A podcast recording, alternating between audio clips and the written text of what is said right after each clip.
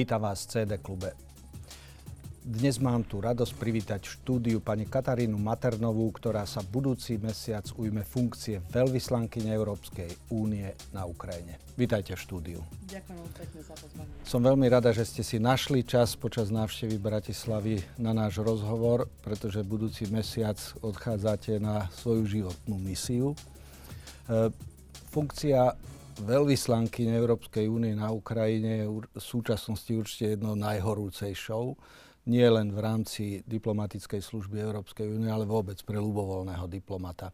Predtým, než pôjdeme na Ukrajinu, by som predsa len spomenul, že máte za sebou bohatú kariéru v medzinárodných organizáciách, či už v Svetovej banke vo Washingtone, mnoho rokov v Európskej komisii a istú dobu ste pôsobili aj v reformnom týme Ivana Mikloša tu v Bratislave.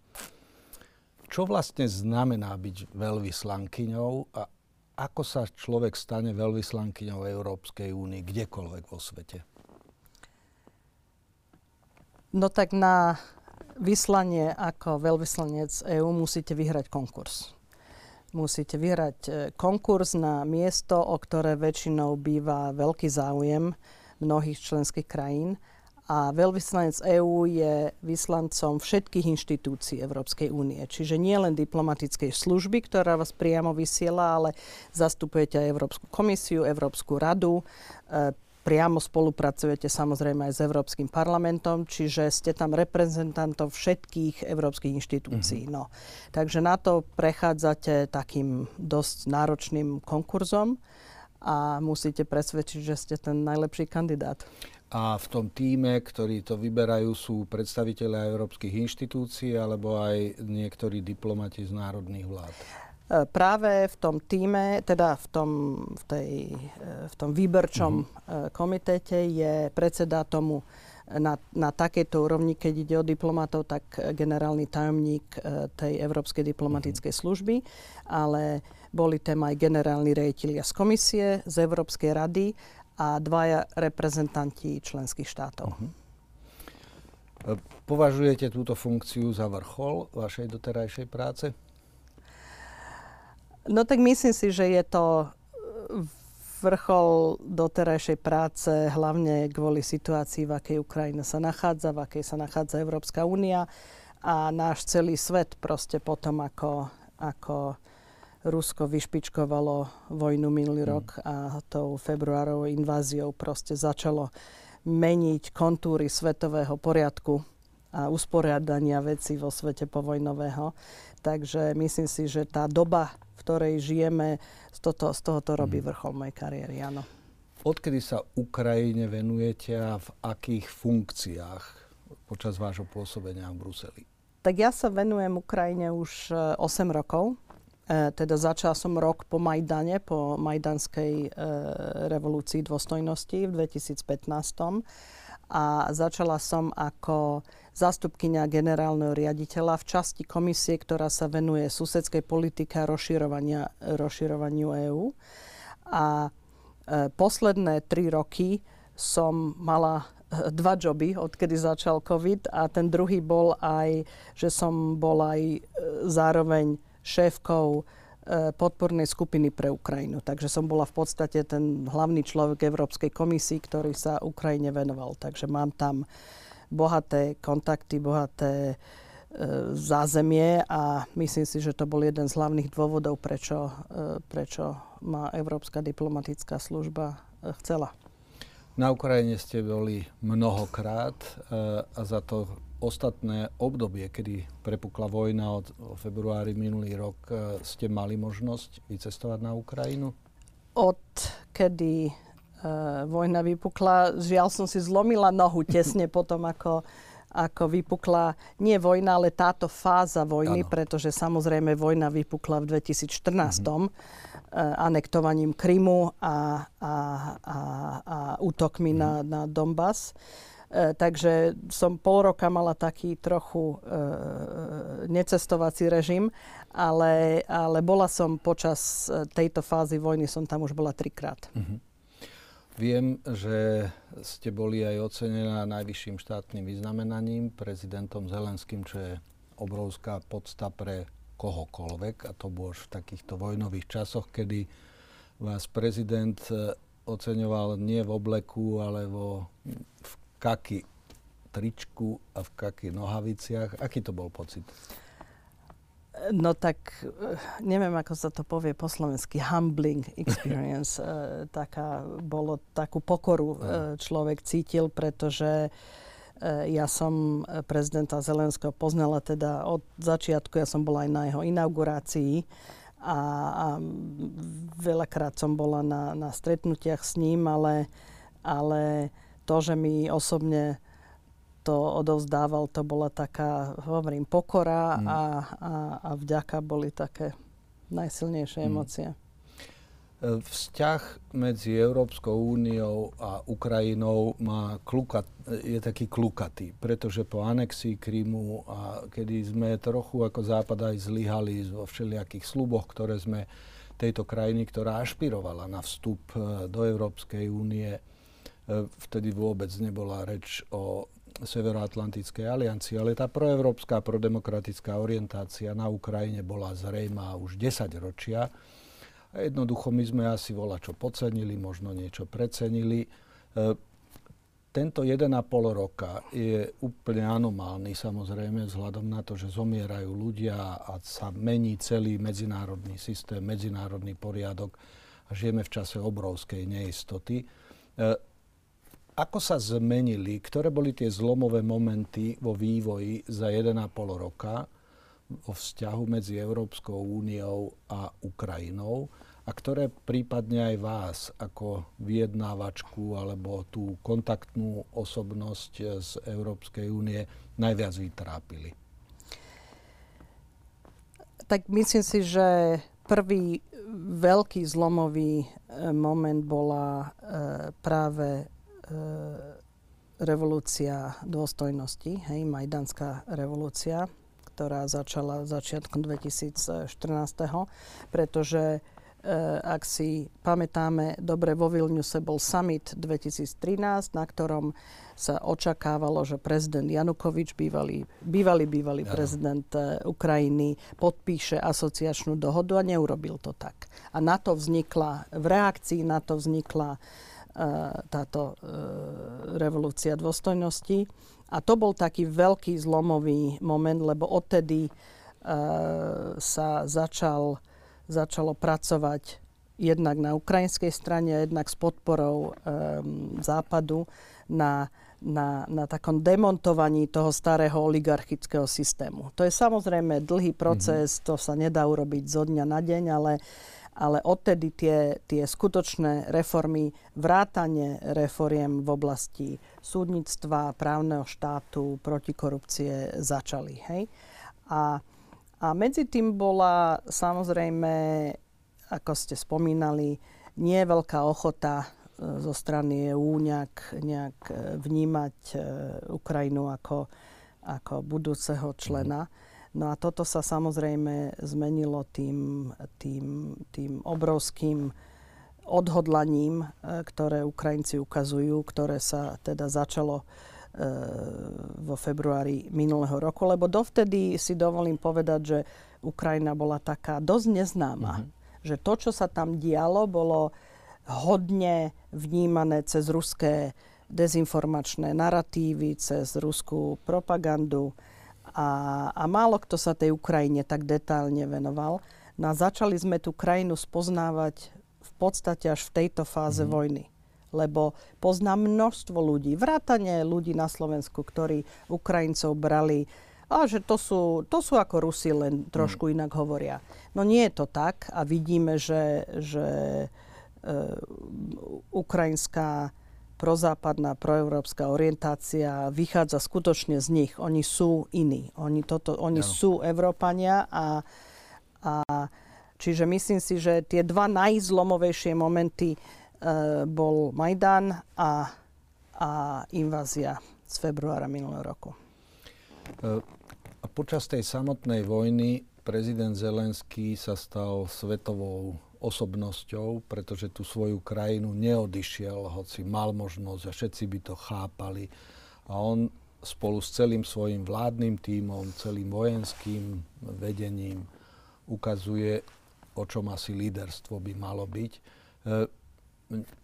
nemali niektorí európsky lídry starosti s ním, keď bol niekedy taký až príliš nástojčivý a nebolo treba skrátka robiť nejakú damage control, že teda počkať nejak urychluje celú tento prístupový proces a neplní podmienky a EÚ má skúsenosť vrátane Slovenska, ktoré malo pozastavené skrz demokratický deficit, iný mal pozastavený skrz to, alebo nepozastavený, ale spomalený Áno. v prípade balkánskych krajín, západobalkánskych krajín.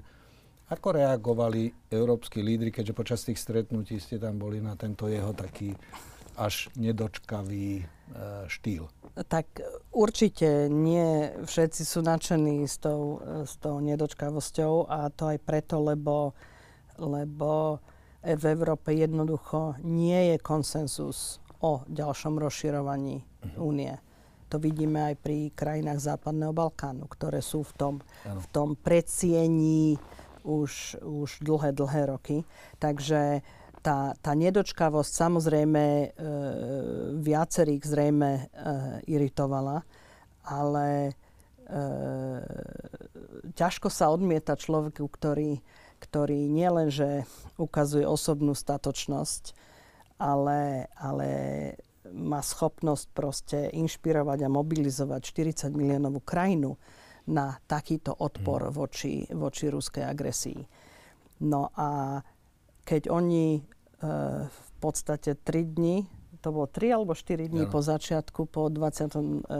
februári, oni podali žiadosť o vstup do EÚ, tak vtedy to nie úplne všetci brali vážne. No a prešli 3 mesiace a E, európsky lídry jednohlasne, lebo všetky tieto rozhodnutia musia, o, o rozširovaní musia byť jednohlasné, mm-hmm. um, tak jednohlasne odobrili uh, nielenže perspektívu vstupu konkrétnu, ale dokonca aj kandidátsky status pre, pre Ukrajinu a Moldavsko a európsku perspektívu potom ešte aj pre Gruzinsko. To je niečo, čo bolo tri mesiace predtým nepredstaviteľné. Áno. Ale tu by som jednu veľmi dôležitú vec chcela povedať, že keby nebolo tejto fázy vojny, keby nebolo tej invázie februárovej, tak k tomuto kroku nepríde. To všetci súhlasia, ale, ale na to, aby mohli Ukrajinci a Moldavci a Gruzinci dostať európsku perspektívu a Moldavskú Ukrajina mm-hmm. aj kandidátsky status, tak za tým je množstvo reforiem, ktoré tieto krajiny urobili. Všetky tri ktoré urobili od toho asociačného, podpisu asociačnej uh, dohody. Čiže Ukrajina, veľa sa ma ľudí pýta, e, či musí Ukrajina teraz začať od piky, od začiatku. A ja na to hovorím, vôbec nie, pretože už od asociačnej dohody proste množstvo reforiem, množstvo zmeny inštitúcií, zmeny legislatívy, budovania inštitúcií, aproximácia právneho poriadku z EÚ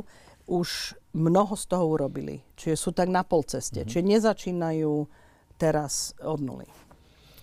E, zmenila sa Európska únia pod, a do akej miery, čo sa týka jej kapacity príjmať rozhodnutia. Pretože mnohé procesy predtým e, sa zdalo, že to trvá roky a toto nás, táto vojnová situácia asi tak rozhýbala, nielen Európsku úniu, ale aj Severoatlantickú alianciu, OSN a iné nadnárodné inštitúcie, ktoré z takých tých oblastí, keďže robíte s tou Ukrajinou už 8 rokov a skúšali ste všelijaké reformné procesy, či už podporovať alebo meniť niektoré pravidlá asistenčné a podobne, čo boli také tie kľúčové veci, ktoré sa zmenili za ostatných 1,5 roka?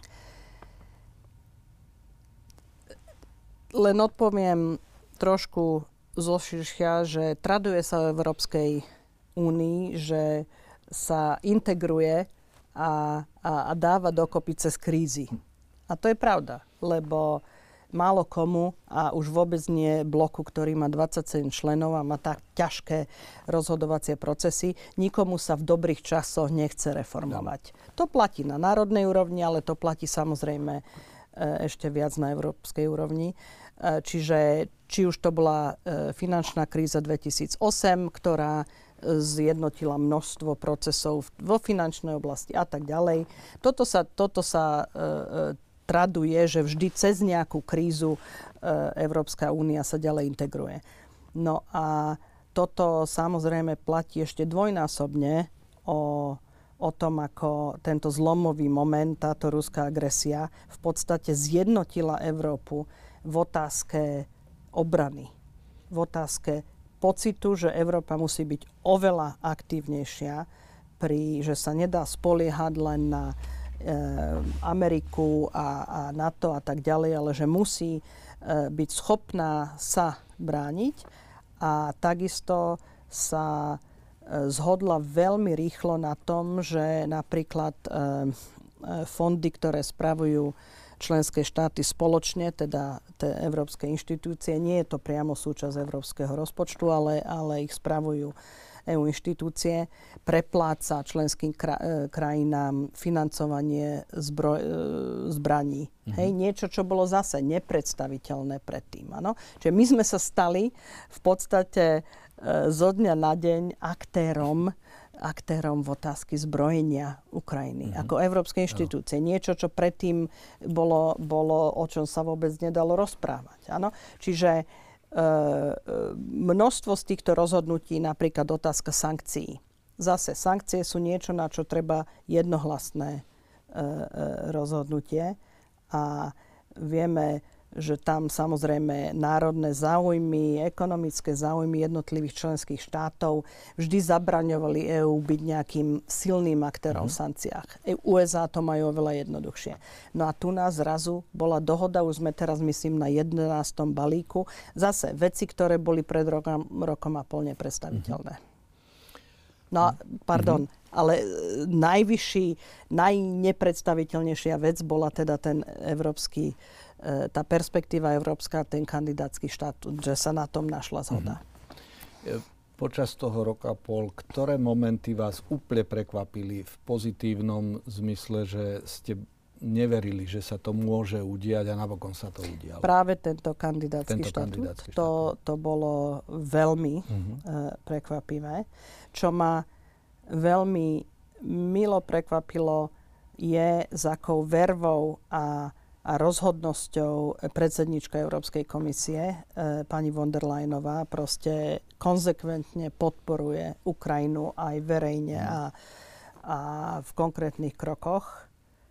Um, čo také, neviem, či sklamanie je slovo, ale také trošku roztrpčenie mm. z toho, ako, ako pomaly sa tie zbranie na Ukrajinu dostávali, mm. že najprv hovoríme pol roka, že tanky nie, potom tanky idú. Najprv hovoríme rok, že vojenské lietadla nie, potom zrazu idú. Hej, že tá, tá vojna by sa inak vyvíjala, keby to také uh, tápanie mm. možno nebolo také dlhé a teraz vidíme, že keby Rusi nemali ma- možnosť pol roka proste sa zakopať až v troch sledoch e, zákopov, tak by zrejme sme hovorili o inej fáze vojny už teraz. E, budúci mesiac cestujete do Kieva, ujmete sa funkcie, e, budete tvárou Európskej únie a premostením a medzi Ukrajinou a Európskou úniou. Mm, neobávate sa, že to, čo sa občas objavuje, že už to trvá príliš dlho, alebo ten tlak na to, aby Ukrajinci sa radšej zdali časti územia, ale aby už bol mier. Že toto vám bude komplikovať život alebo prácu? No, samozrejme, že sa obávam uh, toho. Obávam sa takisto uh, ako bude vplývať na pomoc Ukrajine, e, budú vplývať budúcoročné voľby v Spojených mhm. štátoch, mm-hmm. takisto budú voľby u nás už v septembri, e, budú e, európske voľby budúci rok, čiže množstvo tých politických parametrov sa, sa môže zmeniť a nie všetky zmeny môžu ísť k lepšiemu. Mm-hmm. Čiže e, myslím si, že toto je neustály, neustály e, problém a ten, ten tlak na Ukrajinu môže byť. Čiže samozrejme, že to bude komplikovať situáciu, ale ja si myslím, že um, už dnes európsky lídry, už všetci, už aj tí, ktorí to nechceli mm-hmm. vidieť, vidia, s kým majú uh, v Kremli dočinenia. Uh, dneska sme sa zobudili ano. do správ o zrazu lietadlo, ktoré viezlo pána Prigožina, zrazu spadlo z neba a, a všetci na palube zomreli. Čiže neviem, nemám žiadne informácie, ako sa to stalo, ale, ale, ale to, že sa očakávalo dlhodobo, že tento pán uh, bude uh, pomsta voči nemu, uh, nás nikoho zrejme ano. neprekvapilo, že sa niečo takéto stalo. Takže myslím si, že ja teda verím, uh, že tá podpora Ukrajine je skutočne udržateľná. Uh-huh. A len kratučko, keďže okrem toho, že zastupujete Európsku úniu, tak, e, tak trochu zastupujete aj Slovensko, keďže ste Slovenka. Ako sa Slovensko podľa vás v porovnaní s inými členskými krajinami 27 doposiaľ zachovalo v asistencii e, Ukrajine? Tak so Slovenskom je to podobne, ako to bolo s Ukrajinou, že Ukrajina bola najväčšia neznáma mm. európska krajina, no a Slovensko bolo pre Ukrajincov tá malá krajinka s krátkou hranicou, takže nie, nie veľmi e, e nejak e, braná, braná v potaz e, predtým, ale myslím si, že tým jednoznačným postojom e, slovenských predstaviteľov v pomoci hlavne e, zbrojnej a takisto aj tým otvorením domovov a hraníc, mhm. keď, keď k nám prúdili množstva ukrajinských e, utečencov, že naopak sa Slovensko zviditeľnilo mm. na Ukrajine e, veľmi silne. Však prezident Zelenský nakoniec e, bol na, pani, na, po, na pozvanie pani prezidentky na Slovensku začiatkom, začiatkom júla. Takže myslím si, že E, že naša krajinka pod Tatrami mm. už je e, naopak veľmi dobre zapísaná na Ukrajine a takisto aj svojimi jasnými postojmi aj v Európskej únii či, či Severoatlantickej aliancii. Tak trošku, čo ma mrzí, je, že pre naše vlastné dobro a pre, pre pozdvihnutie východného Slovenska, že, že sme doteraz nezareagovali tak, ako Poliaci alebo Rumuni, že by sme sprechodnili hranice, utvorili koridory, že by sa bralo Slovensko ako tranzitná krajina e, z Ukrajiny e, na západ. Zatiaľ túto funkciu neplníme, tie, tie, tie hraničné prechody nie sú také plynulé ako, ako cez iné krajiny. Nemáme tú infraštruktúru dobudovanú. Takže toto ma tak trošku mm-hmm. mrzí, lebo a toto dlhodobo hovorím, že myslím si, že sa nič lepšie nemôže stať východu našej krajiny ako to, že bude mať e, prosperujúce mierové, e, mierovú Ukrajinu hmm. na, na druhej strane. No a smerom k záveru by som e, tú otázku trocha otočil, že čo sme sa my naučili od Ukrajiny alebo o Ukrajine za tento 1,5 roka? No tak prvé, čo sa mi e, derie na mysel, je slovo odolnosť, hej, v angličtine resilience, mm. o ktorej sa teraz hovorí, či už sa týka klimatickej krízy alebo potravinovej bezpečnosti. Proste ale tá, tá, tá, tá, tá surová odolnosť mm. ľudí, krajiny, ekonomiky, ktorú Ukrajinci nám ukazujú každý deň, je proste neuveriteľná. A to si myslím, že tam sa máme veľa, veľa čo učiť. Ale ja som si tak sformulovala takých 5-7 e, e, oblastí, kde skutočne Ukrajina má čo ponúknuť Európskej únie. Teda jedna je odolnosť, ľudský kapitál. Tretia vec je to uh, najzdigitalizovanejšia vláda v EÚ, mm-hmm. teda v, v Európe. Ano. Nikto v EÚ nemá nemá také množstvo a také rozpetie e, služieb e, e, priamo online ako, ako, ako Ukrajinci. V tomto sú skutočne, e, skutočne unikátni. Ďalšia vec je tá slávna ukrajinská černozem. Ak hovoríme o EÚ potravinovej sebestačnosti, no tak Ukrajina do toho musí teda patriť a to isté e, platí pre ich zásoby um, tých vzácných kovov a minerálov, ktoré potrebujeme či už na čipy alebo na, na uh, obnoviteľné zdroje energie. Takisto množstvo energie, ktoré Ukrajina vie vyprodukovať, ak teda nie je pod mhm. bobovými útokmi, je niečo, čo Ukrajina, teda čo EÚ potrebuje. No a v neposlednej e, miere majú proste najlepšiu armádu. Zrejme nie v Európe, ale na svete. Mm. No teraz. Takže tam je množstvo oblastí, ktoré priamo zapadajú do priorít EÚ a myslím si, že perspektívne s Ukrajinou ako členom EÚ bude usilnejšia. E, ten budúci mesiac, keď vycestujete, tak e, do tej krajiny sa stále nedá lietať. Čiže mm. budete musieť ísť e, po cestách alebo železnicou sa cestovať. Môžu diplomati dnes s rodinami byť na Ukrajine, alebo väčšina diplomatov, diplomatiek tam ide solo? všetci tam idú solo. Mm-hmm.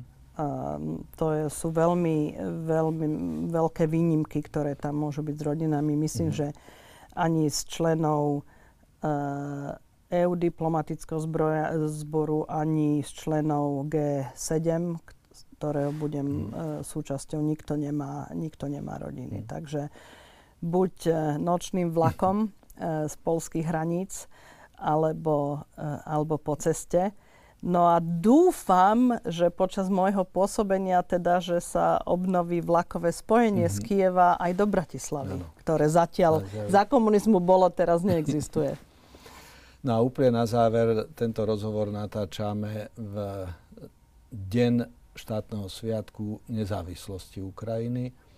Ehm, táto krajina vám prirastla k srdcu a čaká vás teda niekoľko rokov E, napínavého pôsobenia diplomatického. E, čo by ste v tento deň chceli zapriať Ukrajincom?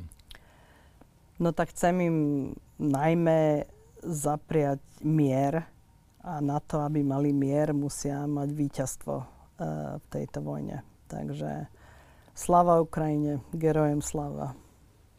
Ja sa pridávam k vášmu výnšu pre Ukrajincov, no a Teším sa, že sa uvidíme niekedy počas vašej návštevy Bratislavy, alebo ak sa ja dostanem do Kieva a budeme v rozhovore pokračovať.